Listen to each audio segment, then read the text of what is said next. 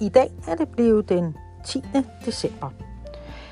Vi skal i dag høre noget mere om, hvordan det går med den zoologiske have i Østerby.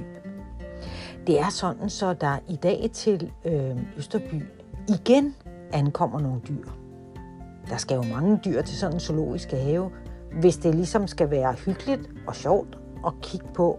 Man kan selvfølgelig godt nøjes med ikke så mange dyr, men de fleste zoologiske haver, der er faktisk mange forskellige dyr. I dag ankommer der løver til den zoologiske have.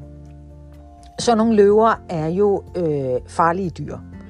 Øh, man kan ikke sådan have en løve som kæledyr, for eksempel. De små løveunger, de er bare så søde, og man får bare lyst til at kramme dem og æge dem. Og de store løver, de er faktisk også rigtig søde, men de er meget store, og man kan ikke bruge dem som kæledyr. De er, øh, er fredelige nok, når de har noget at spise, og de har det godt. Men hvis de er sultne, så bliver de virkelig farlige. Og ude på savannen, hvor de lever i naturligt, der jagter de jo antiloper og bøfler og for at få noget at spise, og de kan bare løbe hurtigt, som nogle løver.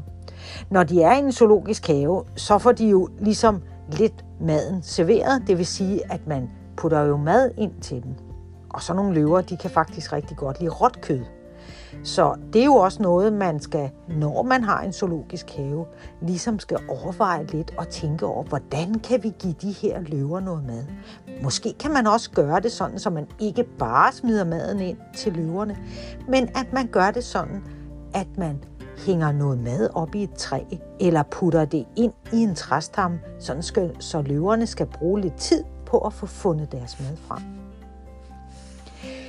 i den zoologiske have i Østerby, hvor de voksne og børnene hjælper hinanden med at få lavet den zoologiske have, der glæder man sig rigtig meget til de her løver kommer. Og der er mange af de mennesker, der er i byen, og også i nogle af de andre byer, der er begyndt at få øjnene op og kan se, at hvad søren, der er ved at komme en zoologisk have i Østerby.